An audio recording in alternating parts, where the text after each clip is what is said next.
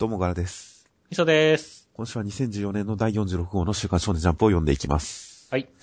ということで、今週本誌を語る前に先週ジャンププラスについて取り上げたときに、この先は何か重要なことであるとか、これをぜひお勧めしなければというものが現れない限り、ジャンププラスには触れないという話をしましたが、うん。現れましたよ。現れましたね。取り上げなければならない作品が。はい。ジャンププラス皆さんどのくらい読んでいるかはわかりませんが、コメントでは読んでるというコメントもありましたが、ちょっと今週衝撃的な作品がありましたよ。はい。愛少女の ジャンププラス遺跡版がすごかったです。そうね押すなよ、絶対押すなよっていうね。いやー、思い切りましたよ。いやー、すごかったね。いやー、すっげー頭悪かったよねっていう。子供の頃夢に見た漫画ですよ。そんな夢見てたんだっていう。いやいやいや、昔なんかこち亀の増刊でなんかいろんなエロサイトがあるよみたいな特集をしてたんですよ。今であったら信じられない話ですけど。はいはいはい。実際にあるエロサイト、アダルトサイトの特集をこち亀の増刊でやってまして。うんその中になんか、こう普通の女性がそのサイトのナビゲーションをしてくれるけど、ボタンを押すとその女性が裸になるみたいな。はいはいはい。裸の状態でナビゲーションしてくれるみたいなサイトがあって、小学生の頃の僕はそれに対して、すごい、こう、夢を抱いたんですが、うん愛少女がそれに近いことをっていうかもうネタバレしちゃいますが、はい。ネタバレしない方が本当はいいのかもしれませんが、ネタバレしちゃいますよ。うん聞きたくない人は飛ばしてください。愛少女今回、これまでに出てきたヒロインを紹介する普通の漫画を1話分やった後に、うん。最後に押してはいけないボタンがあり、うんそのボタンを押してしまうと、同じ内容、全く同じ内容をヒロイン全員裸の状態でやるっていう。全裸バージョンっていうね。日常の、にただの日常の友達同士の触れ合いをもう全裸でやるという。まあ要するに投資アプリですね。そうだね。服がすべて透けて見えるといううん。あれは素晴らしかったですよ。いやー、面白かったですね。俺は、さっきとね、なんて頭が悪いんだって思って大爆笑しましたよ。いやもう天才的じゃないですか。天才的ですね。同じ内容をやるっていうのが僕の中では重要でしたね。うん。はいはいはい。そうだね。結構意味合いが違ってくるからねっていう。その隠す、やっぱり隠して、死してこそ花ですから。うん。隠されてこそエロさは際立つと思うので、そういう意味では、ああいうちょっと二つのバージョンを用意して、隠してるバージョン、見えてるバージョンっていうのを見せてくれるっていうのはすごい良かったです。はい。あれは衝撃的でしたので、皆さんもぜひ、ちょっとトラブルに追従できてるんじゃないかと思いますよ、愛少女。いやー、よかったですね。やっぱウェブに連載して結構いろいろな方向性見せてますからね。少年漫画、本誌では書けなかった部分が解禁されて書けるようになったっていうのはまあありますが、全然そんなのは別に、もう、大して重要なことじゃないですから。うん。問題は見せ方ですからね。はい。その見せ方の意味において、正直愛少女今までいまいちだったところがついに、トラブルに迫れたかなと思いますよ、あれは。そうですね。あとは、ジャンププラス版の電子書籍版の本誌配信、週刊少年ジャンプの電子書籍版になんと今週からアンケート機能が搭載されましたので、ほ実は電子書籍の方を購入した人も、まあ、ちゃんと購入した人は、ええまあ、面白かった漫画3つと、まあ、2位のアンケート回答ぐらいのことはできるようになります。う。はいはいはい。それはあれですか？あの、ちゃんと50円切手を払わなきゃいけないんですか？いや、本誌52円切ってですけど、今。うん。はいまあ当然、ネット経由でのアンケート回答ですね。はいはい。注意書きとしては、本誌のアンケートと同一のものではありませんが、週刊少年ジャンプ及びジャンププラスの運営に役立てていきますというような注意書きが書いてあって、実際連載の、その、人気投票と直結してるかどうかっていうのは実は明言されてないですが、なるほどね。ただまあ内容的には多分影響はあるんだろうなと思いつつ回答してみましたよ。はいはいはいはい。ちなみにアンケートで抽選で当たる商品は、えー、iTunes ストアカードか、Android の、あの、Google プレイのカード、うん。ギフトカードですね。なんかそっちの方がお得な気がするね。まあ、大人向けですよね、まあ。うん。本誌の今週の、この、魔人が欲しいものくれる。マジで今すぐそいつで遊びやんないとグッズプレゼントみたいな。うん。こういう面白いグッズ紹介ページもないですし。まあでもなんか、ある意味では現金だからね。現金がもらえた方が、なんか幸せな気がするけどね、大人的には。まあ、あのアンケート機能が搭載されたっていうのは結構重要だなと。ネット経由ということで、手紙よりもはるかに簡単に送れて、うん、ちょっと電子書籍版、連載に影響力を持つんであれば、これからのジャンプの、ちょっと、連載の勢力図のようなパワーバランスを変えていける可能性もあるんじゃないかと思いますので。はい。ちょっと今後どうなっていくか注目したいです。では、本誌の方が今週、えー、表紙関東カラーは、感動の最終回まであと5週、衝撃のカウントダウン、表紙を見るとカウントヌブンって書いてあるような気もしますが、うん。確かにね。のナルトとなっていました。表紙はアシュラ男爵風のナルトとサスケの絵でした。いや、まあ、が、本当この二人の合体が見れなくて残念ですねっていう。今まで散々本誌の漫画の中だと、サスケが左でナルトが右っていう紙面構成だったと思うんですけど、うん。ここに来て逆であることになんか違和感を覚えました。リンネガンにしたかったんですかね、どうしても。そうでしょうね、きっと。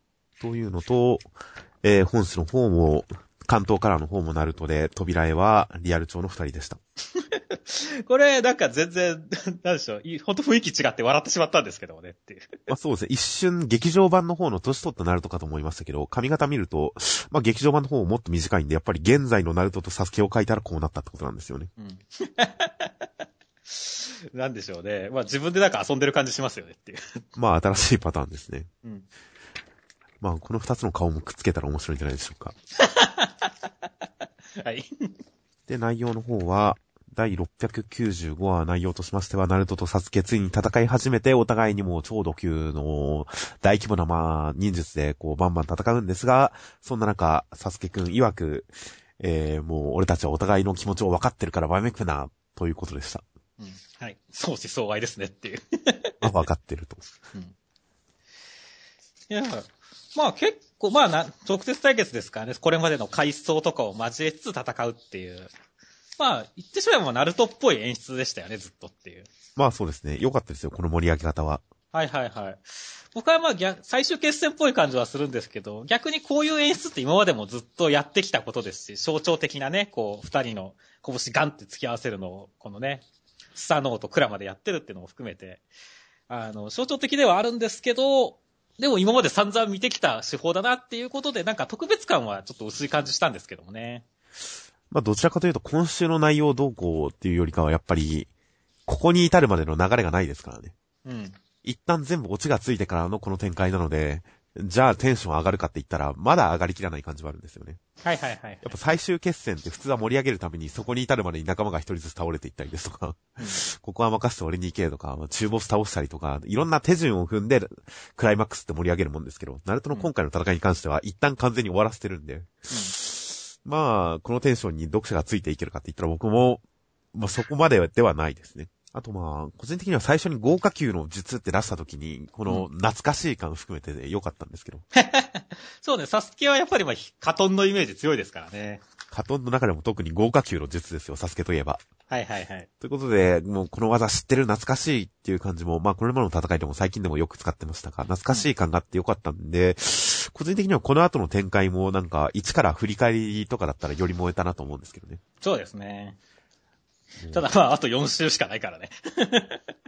いやまあ今週の中身に関して、その豪華級の術から先、それこそ、いろいろ昔のサスケくんが使ってた手裏剣なの、ナルトの螺旋丸なの、いちいち順を追ってこれまでの流れを辿っていったら千鳥だとか、いろいろ全見せしてくれたらそれはそれで盛り上がったかなと思うんで、その点ちょっと豪華級でおって思った気持ちは引き継がれなくてちょっと残念でしたね。はいはいはい。あとまあちなみに、今週折り込みにあった劇場版ポスター、劇場版ナルトのポスターに、うん。普通にサスケが映ってるっていうのが、ちょっと、そそっかっていう。そっかっていう。少なくとも死ぬことはないんだな感があって、うん。いいのかなってちょっと思いましたけどね。いやいやまあ、この流れだって誰も死ぬとは思ってないでしょっていう。いやー、可能性は残しておいてほしかったですよ。はいはいはいはい。サスケが果たしてどうなってるのか、出ないんじゃないか、いなくなるんじゃないか、死ぬんじゃないか、姿形全く変わるんじゃないか。あと目は、目が完全にそのままじゃないですか。まあ、そのままだね。この辺のちょっとネタバレ感が、うん。大したことは起きないんだろうなってちょっと思って。うん、そうだね。衝撃的なってところにはいかないだろうね。果たして劇場版最終回で全然話まとめないで、あとは劇場版でって終わるかもしれないので、それだけは勘弁してください。その瞬間にさすがに岸本先生を軽蔑しますが、うん。まあ、なんであれ、あと5週楽しみです。はい。では続きまして、ワンピースの第763話内容としましては、えー、まあ、ローさん、コラさん、コラソンさんを刺したことは、お咎めなしコラソンさんかばってくれたという展開もありつつ、ドフラミンゴさんの過去、凄惨な過去がちょっと回想、あるいは夢という形でちょっと語られました。ちなみに、えー、ローさんの本名はトラファルガー・ D・ワーテル・ローという D の一族でした。コラソンさんが、えー、ドフィから離れろと忠告するのでしたという展開でした。いやー、ドフラミンゴさんの過去は語られないもんだと思ったんですけど、今週語られましたね。しかも結構重いっていう。まあ、思った以上に凄惨でしたね。思った以上に凄惨でしたね。いや、なんだろう。これだけ見ると本当にドフラさんがね、こう世界を憎むっていう理由もすごいよくわかりますしっていう。なんかある意味ではこう、すごいドフラさんに感情移入しちゃうところありますねっていう。はいはい。特に最初のこの壁に貼り付けられて矢で追いかけられているシーンっていうのは、展開的に完全に回想というよりかは、過去の経験をもとにした単なる悪夢かなという捉え方もできる映像ではありますけど、うん、この、まあ、恐ろしさ、おぞましさはすごいですからね。いやー、ちょっとね、もうローさんの過去は霞んで見えるくらいやばいっすよ、これはっていう。まあそうですね。あと父親が意外と普通にダメなやつだったっていうのが衝撃でしたね。そうね、け、なんか考えがあってね、あの、天竜人辞めたのかなとか思ったんですけど、普通、全然あんま考えてなかったっていうね。まあ、元天竜人の、まあ、知る間際まで少なくとも毅然とした人なのかと思ったら、泣き叫びながら子供たちは許してくれ、私だけにしてくれっていう。そりゃ、父上お前なんてことしてくれたんだ、ですよ。うん。ここで一家四人つつましく暮らそうって、どこがつつましいねんって言ってね。感じですしねはいはいはい。というあたりでも救いようのなさ、父親のダメさ加減、それドフラミンゴさんこうなるよ、グレるよっていう感じはありました。ねそして、その上で、こう、ドフラさんがね、あドフラミンゴファミリーの話が語られていくわけですけれども、結構これ、皆さん好きは本当仲良さげで、いい感じの、あれですよねっていう。まあそうですね。うん。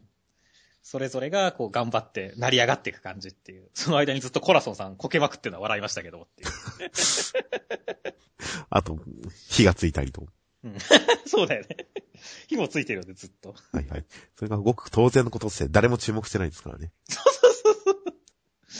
いやー、面白いよ、これは、つって言って。まあ、これから。もうね、なんうん。これだけ見るとね、本当に、ローさんがね、この、こんな、なんだろう、仲がいいというか、頑張ってるファミリーを裏切ったローさんの方が悪者に見えるっていう感じ少ししてきますからねっていう。まあ、この先やっぱり何かあるんでしょうけどね。うん。少なくとも、うん、この段階においてはそれなりに心を通わせてる感じはしますからね。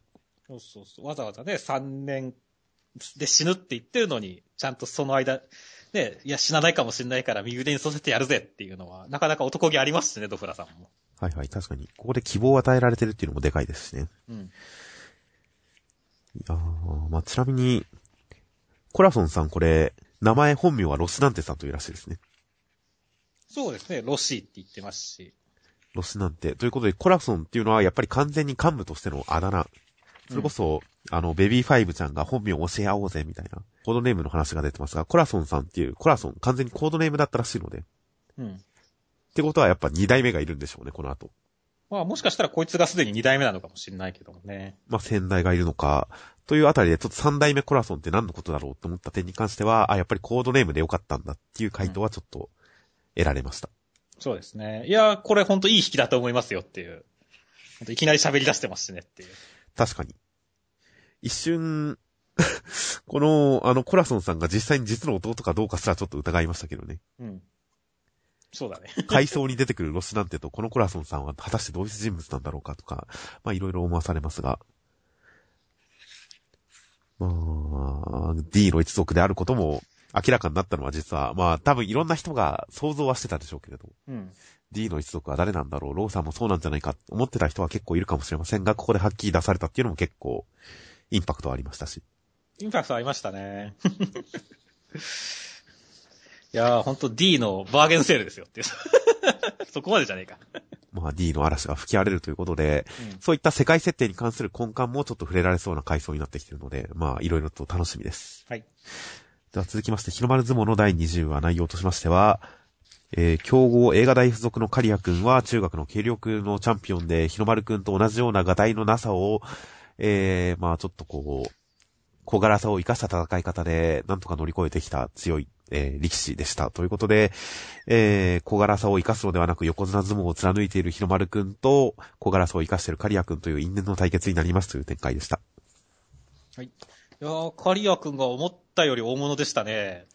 まあ、小評対決っていう部分はね、想像通りではあったわけですけど、その、なんでしょうね、この、小評を生かしたっていうので、因縁を付き合うっていうのは、うまい構成ですよね、本当にっていう。はいはい。日の丸相撲はやっぱりちゃんと描かれる、省略されない試合の一試合一試合に意味がありますからね。うん。ただ敵が強い戦おうではなくて、やっぱり戦い一つ一つにこういう因縁がある、こういう目的がある、こういう結果に結びつくっていう、ドラマ的な因縁とかを組み合わせるのがやっぱ日の丸相撲はうまいですね。うまいですね。やっぱそういうのあった方がね、本当勝負盛り上がりますからね。ただ戦う、強い者同士が戦うっていうよりもっていうね。まあそうです、ね。そこに意味が生まれるっていうね。配球で物足りない試合は大体その辺が薄いんですけど。そうだね。因縁とか試合の意味付けとかが薄かったりするんですが、日の丸相撲は今のところ全ての試合、意味付けがはっきりしてて、やっぱ燃えますね、今回も。うん。まあ実際だからどういう風になるのかってのも読めないですからね。はいはい。そして、まあ、この、あとはちょっと気になったところとしては、あの、まあ、宗介くんがなんか別のブロックみたいな描かれ方がしてるんですけれども。はいはい。ということは、まあ、完全に、あの、まあ、決勝というか別会場ですから、あの、おそらく、宗介くんは、あの、ゆうまさんと千尋さんあたりと戦うと思うので、果たしてこのあたりが、千尋さんやゆうまさんは、あの、かませになってしまうのかっていうのがちょっと心配というか楽しみというか、そういう感じですね、っていう。まあ、か まあ、負けざるを得ないでしょうけれど、まあ、勝ちようがないからね。まあ負け方でどれくらい男を上げられるかっていうのは見物です。うん。ちなみにまあ、カリア君、相手の体重を生かす。相手を持ち上げるようにして、相手の体重を生かした取り組みで勝ってきたっていう話ですけど、うん。じゃあ同じ小評相手にどうするか正直わかんないですよね。そうだよね。下に潜り込む戦法って、うん、どうなるんだろうと。ある意味、日の丸くんよりも、そカリアくんの方がどう戦うか読めないです、今のところ。いや、まあ、でもおそらく下に潜り込むんじゃないですかね。それはまあ、この、カリア君の手、あの、いつもの相撲トリックスでして、逆に下に潜り込まれるっていうのは日の丸君にとっては未知の相撲だと思うので、多分そのあたりが結構苦戦する要因だと思うんですけどもね。なるほど。まあ、この辺、やっぱり日の丸相撲、最初からかなりド派手な一撃目をかましてくれると思うので楽しみです。はい。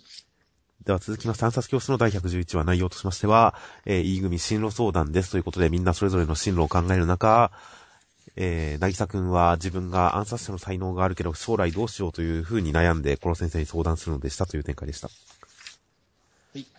まあ、進路相談会。まあ、さすがに全員は描けないんでね、扉絵とかで、そういうとこ、ね、あの、語られない人も見せるっていうのはうまい構成でしたね。はいはいはい。まあ、すでにこの辺の人たちに関しては、これまでの中で将来の進路についてはっきり言及している人たちですからね。そうですね。私は将来何になりたいって言ってた子たちなんで、まあ出てきて、これくらいの語られ方で十分だったのかなという感じで。そうですね。まあ結構ね、ただ進路相談するだけじゃなくて、それぞれ暗殺してるっていうのも、実に暗殺教室らしくて面白かったですよっていう。まあそうですね。コロ先生がだんだんひどい顔になっていくという。いやいや、岡野さんの太もも良かったですよっていう。まあこの辺は暗殺というか普通に体を動かしてるだけですけどね。もはや。うん。まあ、それぞれはね、語られていく上で、でも本命は本当今回は渚くんですからね。まあそうですね。人を殺す才能がありますっていう。実に中二感溢れるあれではありますけれどもっていう。まあ本物の中二はこっちですよね。寺坂、寺坂くんが貝から操る、貝から操りやすいからみたいなことを言ってるカルマくんに対して中肉性って言ってますけど、うん本当の中二を見逃してませんよ。見逃してません。そうだよね、こっちだよね、本当の中にはね。まあでもね、この、なぎさくんのこの人殺しの才能云々に関しては、まあちょっと物騒な感じではありますけども、この、まあ自分のね、持ってる能力と自分の進みたい方向、まあ、がちょっと異質だったりするのっていうのは、まあ思春期によくある悩みだったりもすると思うので、まあこう、普通にね、多分、内容、こう、なんでしょう、問題の質としてはやっぱ王道だと思うんでね。そこにコロ先生が本当先生としてどう答えるかっていうのは楽しみではありますね。教育者として。まあそうですね。今回全体的にやっぱり完全に学園ものの話をやってるだけですからね。うん。暗殺は隙間に入りますけど、基本的に全部学園もので、なぎさくんの、まあ進路の悩みっていうのも、確かに学園ものの一つではありますね。ただまあ、なぎさくん別に暗殺者に対してどういうスタンスでいるかってまだわかんないですからね。そうだね。あの、殺したいっていうわけでもないだろうし、ちょっとわかんないですね。いや、それこそ死神さん、今回死神さんのテクニックを真似して見せるということで、さらに才能がより高められているところを見せつけましたが、うん。これも結構かっこいいですが、ゾッとしますが、死神さんを見た時の感想っていうのもまだわかんないですしね。そうだね。圧倒的な才能、スキルを見せつけられてどう思ったかっていうのもこの辺で語られると思うので、その点、なぎさくんは、まあ、暗殺教室っていう、やっぱりこの歪な世界が、うん。健全に成長する学生たちのやってることが暗殺っていう歪な世界が、どういう結論、答えに行き着くかっていうことをある種体現してるキャラになると思うので、まあ、クライマックスに向けて、なぎさくんがどういう進路を取るのかっていうのは、まあ、注目です。はい。まあ、たまに暗殺教室はこういった全キャラを総ざらいみたいな話をやるんで、うん。まあ、忘れたキャラも思い出していいですね。そうですね。いたいたこんな子っていう、そうそう、この子はこういう個性だったなって、再確認ができるんで、たまに差し挟まれるこういう展開は、まあ、学園感もあって好きです。そうですね。中村さんよかったです。はい。では続きまして、配給の第129話内容としましては、まあ、女子マネージャーにちょっかい出したりつつ試合が始まります。最初の、えー、及川さんのサーブ見事にカラスナ、カラスノはさばいて、えー、1ポイント取ります。成長してるという展開でした。いやーまあ、ちょ、しょ、っぱなお互い見せ場作るいい展開ですね。いや、かなり上がりましたよ。上がりましたね。こう、カラスノは、こう、これまでの合宿場で培ってきた成長力をもうこの場で見せてますし、青葉城西はこのね、全体のまとまったチーム感っていうのを見せてますし、いやー熱い展開ですよっていう。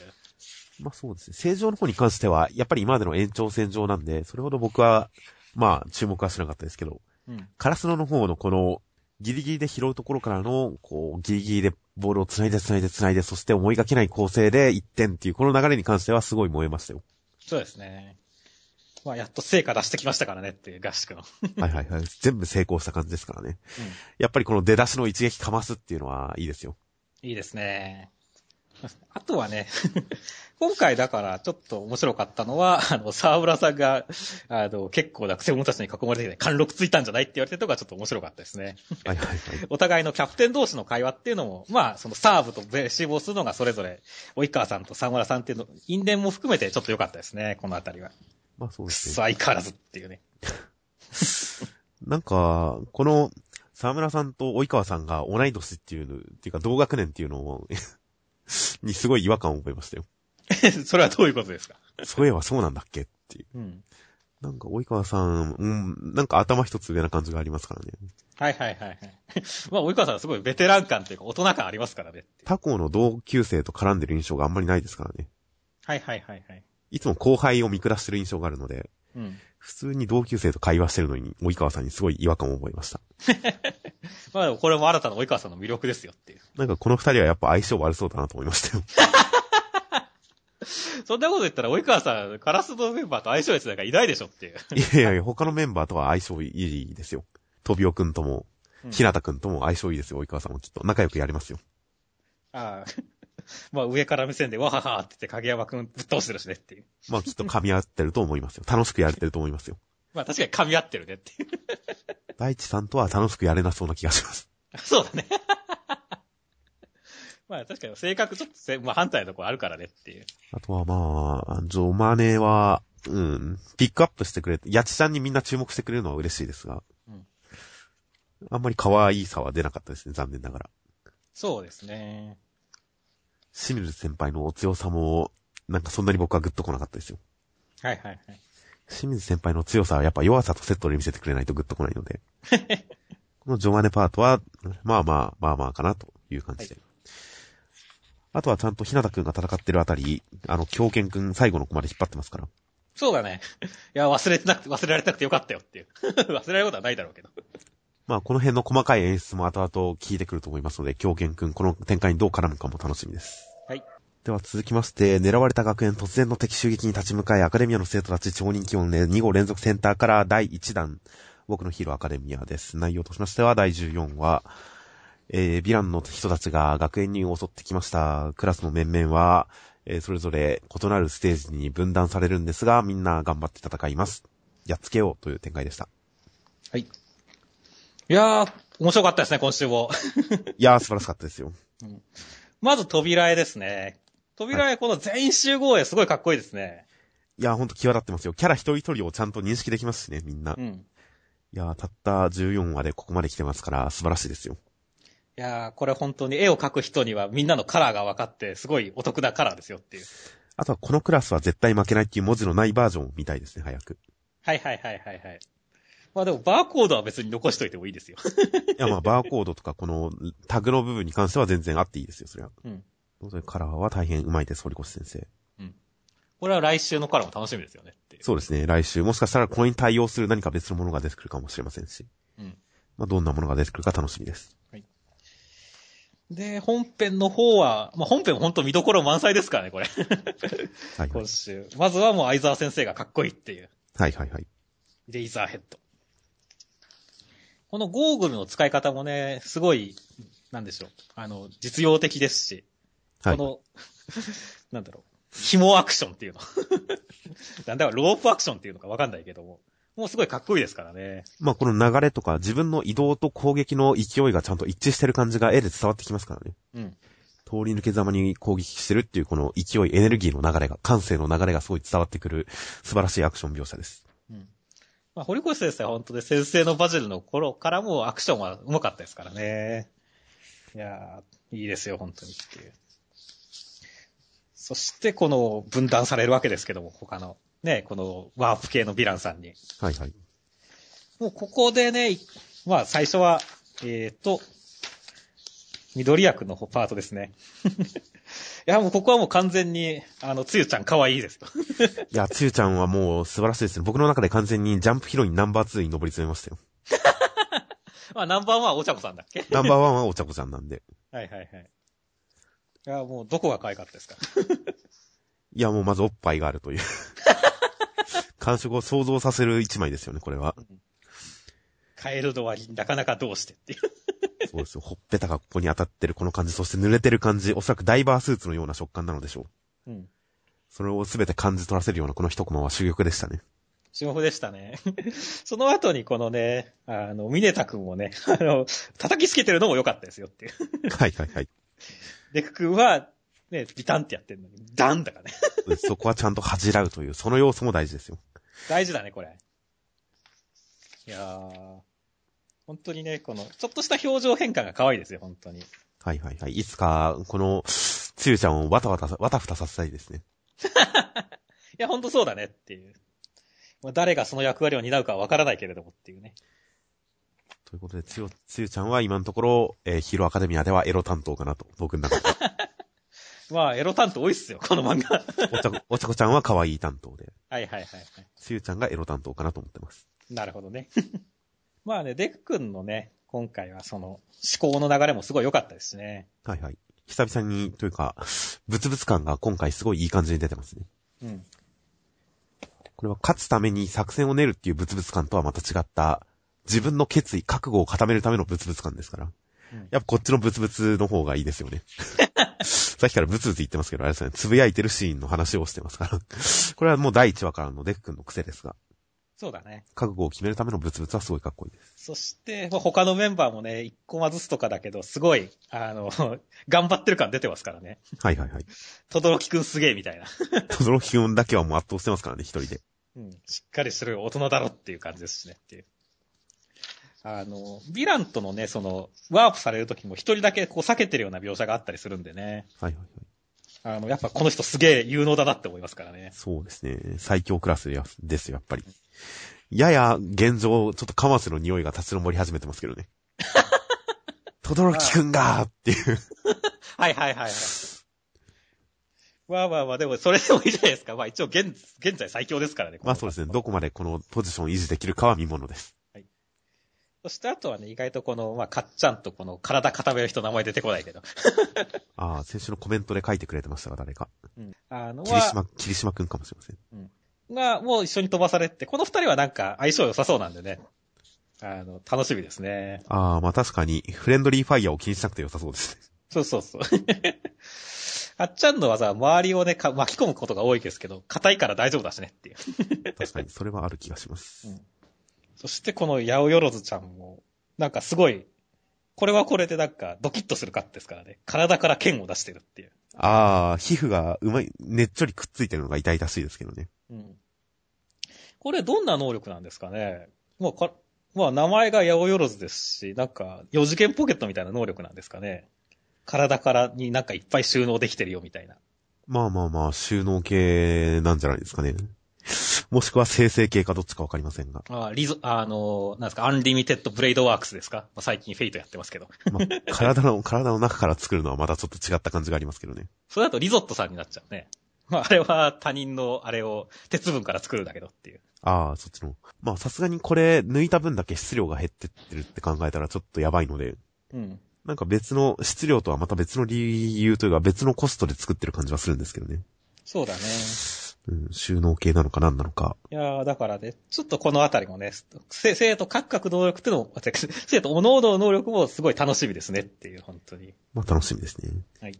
ということで、まあ、やっぱりヒーローアカデミア何がいいってやっぱり決め駒、決め駒が毎回あるのがすごくいいですからね。いいですね。大盛り上がりの駒が。今週はこの駒が良かったって一つ一つ上げていけますし。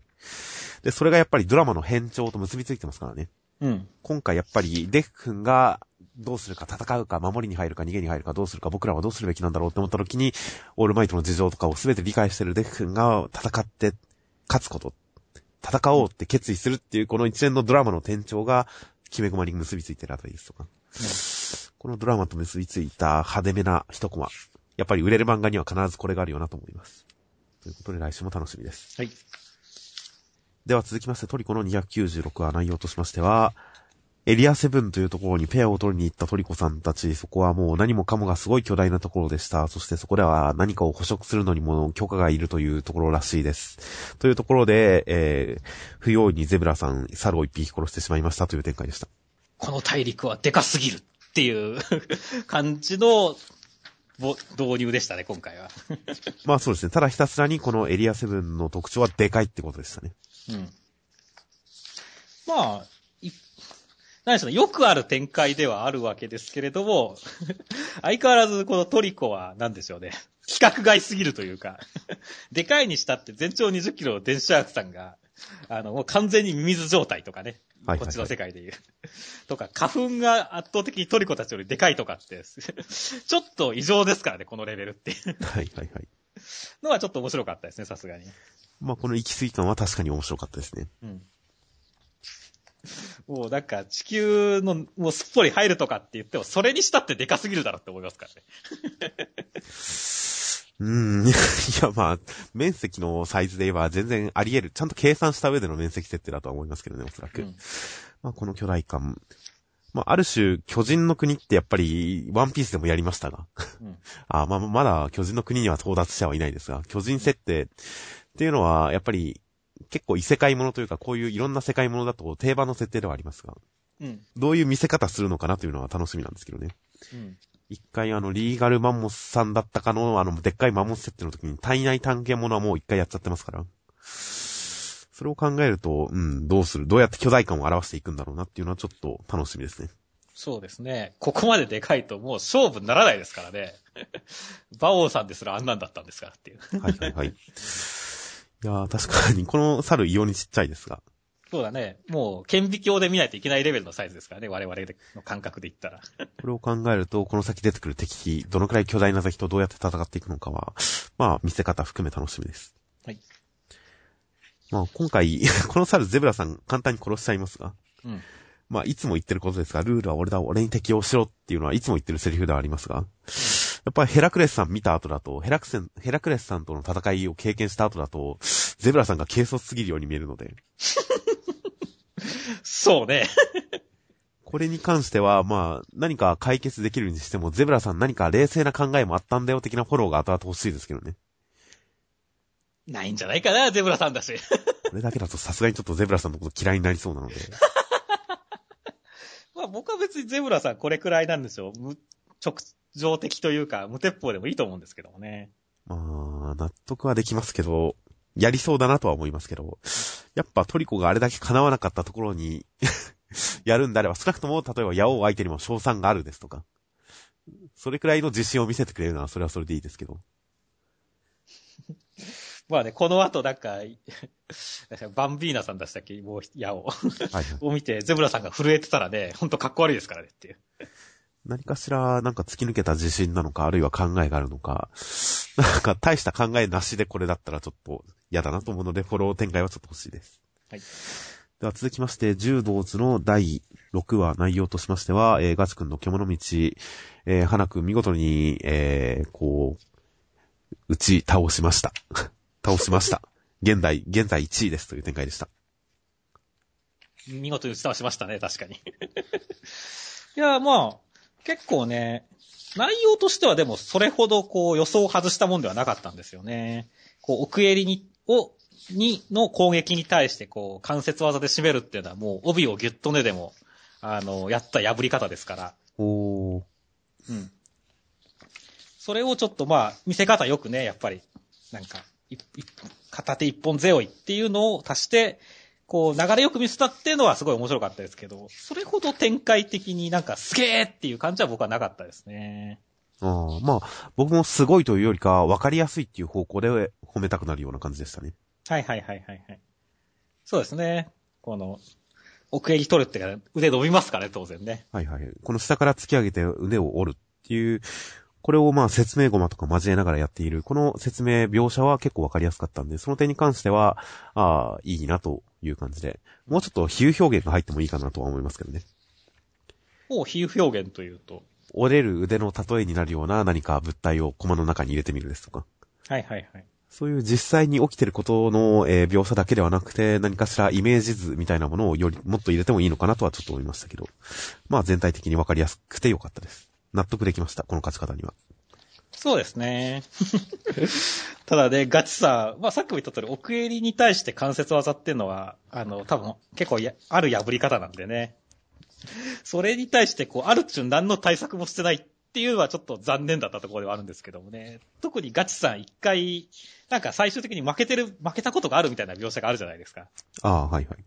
だからせめてそういうことに対しても、こう、ただ突っ込むだけじゃなくて、実は対策があったんだ、みたいなのを見せてくれるた方が良かったかなと思ったんですけどね。まあ、その負けたのに勝つために編み出したのが獣道で、ただ回答はひたすらに速さだったんだと思いますけどね。ああ、なるほど、なるほどね。じゃあ結局通じなかったわけですね。まあ、でしょうね。なるほど、なるほど。今回、花くんが勝つことに関して勝ち方は良かったですし、あと結構周りのキャラクターが、やたら花くん褒めるじゃないですか。うん。父親もなんか褒めますし、母親も遠くからあの子なら大丈夫的なこと言ってますし、で、ガチくんもなんか、認めますし、花くんのことを。こういう周りの感覚、周りのセリフで花くんを認めて立てていくっていう演出方法はいいなと思ったんですけど、プラス、花くん、切れて戦ってる、現在、あの、前回の他の人を巻き込むというガチくんに切れてるという状況に対して、うんもうちょっと説教力があったらより良かったなと思いますけどね。そうだね。あんまり切れたところの意味合いとかは今回の勝利では出てこなかったですからね。なぜ切れたのかっていう。敵を倒す寸前か倒した後にちょっと説教を一個入れるとより主人公力が増したかなとは思います。そうですね。主人公力はそっちの方が増しますね、確かに。まあ周りの解説で引き立てるっていうだけでも十分、まあ、勝ってる説得力にはなってると思いますけどね。うん。まあ、あとはちょっと意外、今回はね、最初の方とかも含に、あの、それぞれの実力者みたいなのが結構いっぱい出てきましたけどもね。個人的には今回、その、漆黒の女子高生、ピッチブラックギャル、三木本勇美さんっていうのが出てくるじゃないですか。はいはい。これ僕最初、ビッチブラックギャルって呼んでて、お、ビッチなのかっつって言って思ったら 違ったっていう。僕は未だにビッチブラックギャグって呼んでます 違うよ、ピッチだよ、締めるんだよっていう。ああ、なるほど。なるほど、なるビッほど。チだと、だって漆黒の女子高生に、だってビッチ要素ないじゃんっていう。いやいやいやいや。黒、もう、ガングロって言ったらもうビッチじゃないですか、当然。まあわかるよ、わかるよ、その気持ちはっていう。今ちょっと気づきましたけど、最初に出てきたこの、えー他のメンツの最初に紹介される、裏教師吉田健人、農夫山田小助、二人とも不大地位で現在最下位ってこれ、あの、すごい強そうなこと言ってるのに最下位かよっていうギャグなのかと思いましたけど、うん。この二人が共に最強クラスっていう可能性もあるんですね。そうだね、あるよねっていう。で、ずーっとこの二人で戦ってるだけだったっていう。うん。そう考えると実は単なるギャグではないのかなってちょっと今思いました。そうだね。後に出てくると嬉しいね。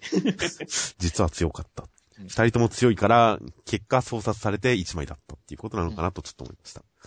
まあもしかしたら、これで、この夜の戦い終わりかもしれませんからね。終わりなんじゃないですかね。次の戦いへの引きをちょっとぐらいやって、もしくはやらないでそのまま終わりかと思うと、うんまあなんとなく、どういう形式になるのか見えなかったですけど、あ、スティールボールラン形式なのかなと思いましたね。ああ、1レースごとにっていう。季節ごとに1位が決まるっていう。うん。で、その中では場外乱闘みたいなこともあったりするのかもしれませんし。うん。そう考えると、あ、スティールボールラン形式なのかなとちょっと思って、なんか形が見えてきたような気もしています。はい。では続きまして、えー、選抜準決勝、51黒木場 VS 香りの天才、葉山激突センターカラー、大蔵23ページ、直撃の相馬です。えー、90話内容としましては、えー、葉山くんも香りも絶好調、黒木場くんもテンション絶好調ということで、二人の対決です。という展開です。細かい、細かいところはまあ、まあまあ、これからで。うん。まあ、カラー扉へめくった後に急に葉山くんが縛られてるのは大爆笑しましたけどねっていう。なんだよこれ爆笑爆笑僕は笑わなかったですけどね、別に。いやー、だって、まあ僕はななんで笑ったかっていうと、なんでこんなサービスカット挟んでるの女の子向けのって思ったんですよね。おーそこの視点はなかったですね、僕は。いや、だって、まあその後の黒木場くんのこれも、女子向けサービスカットでしょっていう。筋肉ムキムキっていうのはなるほど。違うのかな。その視点はなかったです。単に二つとも普通のハったり要素だと思って、女子向け視点はあんまり僕はなかったですね。はいはいはい。まあ、その女子向け視点の話で言うと、僕は最初これ、まあ、塩見さんの趣味なのかな、縛ってるのはって思ったんですけど、僕もそう思いました。文章 を見たら、葉山くんが縛られてしたんですよねっていう。そうなんですよ。葉山くん超変態じゃないですか。ここ、ギャグ、まあギャグ、その見た目のハったりをかましたいっていうのと、その後にギャグを一つ挟みたいっていうことだとは思うんですけど、さすがになんか理屈が欲しかったですけどね。いや、きっと葉山くんは本当塩見教授に縛られてほしい願望がすごいあったんですよって。実際そうとしか思えないですよね。いや、まあ実際そうなんでしょ、これ。縛られたい願望もしくは縛られたら喜ぶだろうなっていう。いやー、なんだろうね、この二人の関係性はなんか、複雑というか、なんか本当に変なものがありますねっていう。いや個人的には一言ぐらいなんか欲しかったですけどね。縛られるのはなんか、なんかのためだ、みたいな。ーうん。取ってつけでもいいですから、ギャグでもいいですから。さすがにノン理屈はちょっと、ちょっとこの勝負のテンションに水を差すんじゃないかとちょっとだけ思いました。え、いいんじゃないのもう、葉山くんは変態っていうのが、まあ、分かったんで、それでいいんじゃないですか。これ、それ以来だから、葉山くんのセリフが全部変態的に聞こえるからねっていう。ああ、まあ、そして、まあ、長与としてはスーパーエリート対血を這う獣って、まあ、うまいこと、道島さんが言ってますけどもっていうね、はいはいはい。展開ですが。まあでもその前に、僕はちょっとこの、なんでしょうね、相馬くんが、ね、エリナさんとね、一緒に見てるじゃないですか。はいはいはい。これを、こう、田所ちゃんと肉みちゃんが見て、ちょっとジェラシー焼いてるっていうのは、ちょっとすごい良かったですね。はいはいはい。まあ、おメインヒロインがね、ちょっとだんだん目立ってきましたからね、この、肉みちゃんや田所ちゃんも頑張んなきゃいけませんからねっていう。まあいいですね。この意識してるシーン。ついでに言えば次のページでアリスさんが、こう横に腰掛けてくるあたりも、やっぱりヒロイン四つどもえ感があってよかったですよ。その目感ありますね。本当両手に花だからね、相馬くん。羨ましいですよ、本当に。すごいですよ。この席、もう見てるだけで、漫画を読んでるだけですごいいい匂いが漂ってきますよ、この席。うん。わかるわかる。あの結構アリスさんは登場するたんびに距離感の近さが演出されるんで、うん。その感じが好きなんですよね。はいはいはい。今回もソファーに乗っかるときにドシーンって相馬くんのケツをケツで押し込んでるようなシーンがありますが、うん。アリスさんはこのやっぱり距離感の近さ、もう温度が伝わってくる感じが、このキャラの魅力だと思うので、今回のこのソファーに押し込んでくるというのも、それがあってすごい良かったです。いや、いいですね。エロいですよっていう。はい。これ二つソファーあるのに一つ三人で使ってるからね。本当に。あ、二つあったんですか？うん。横の方にもソファーあるからね。仲いいですね。す仲いいよっていう。そして、まあ、結局まあ、はや、今回は葉山くんターンみたいな感じだったんですかね、最終的には。まあ、まだまだお互い二人の紹介っていうのがメインじゃないですか。で、来週が葉山くんのターンじゃないですか。なるほどね。まあそうですね。まあ全体的な引きとしてはね、僕は今回は黒木場くんがうなぎを使うっていうことで、もううなぎって言ったらもうリアクションすごい楽しみなんですよねって。ああ、もう堂島先輩が大変なことになっちゃいますね。まあでも確かにね、女性陣も楽しみだけど、道島先輩が一番楽しみですよ、僕も。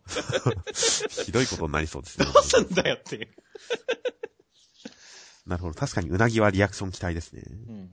まあ、今回全体の説明でひたすらにもう、あの、葉山くんの負けフラグしかないじゃないですか。そうね。もう、モブ生徒が十中八九葉山だなとか言ってますからね。絶対、ここまで一方的に負けフラグ立てられるとは思わなかったので、ちょっとびっくりしてますよ、今。お前に負ける方が難しいって。そうだね。いやー、あの、純ちゃん教授のために勝利を捧げる的なことを言ってたのに、うん。まあ人のためにっていう人は弱いみたいな話は今までにもありましたが、でも、それの割には勝利に全然こだわりないんだなっていうのもびっくりでしたし。うんいやー、ここまで、ここまで早山くん負けフラグとは。そうだね。まあ、意外と、でも次回は意外と黒木場くん負けフラグがすごい立つかもしれない。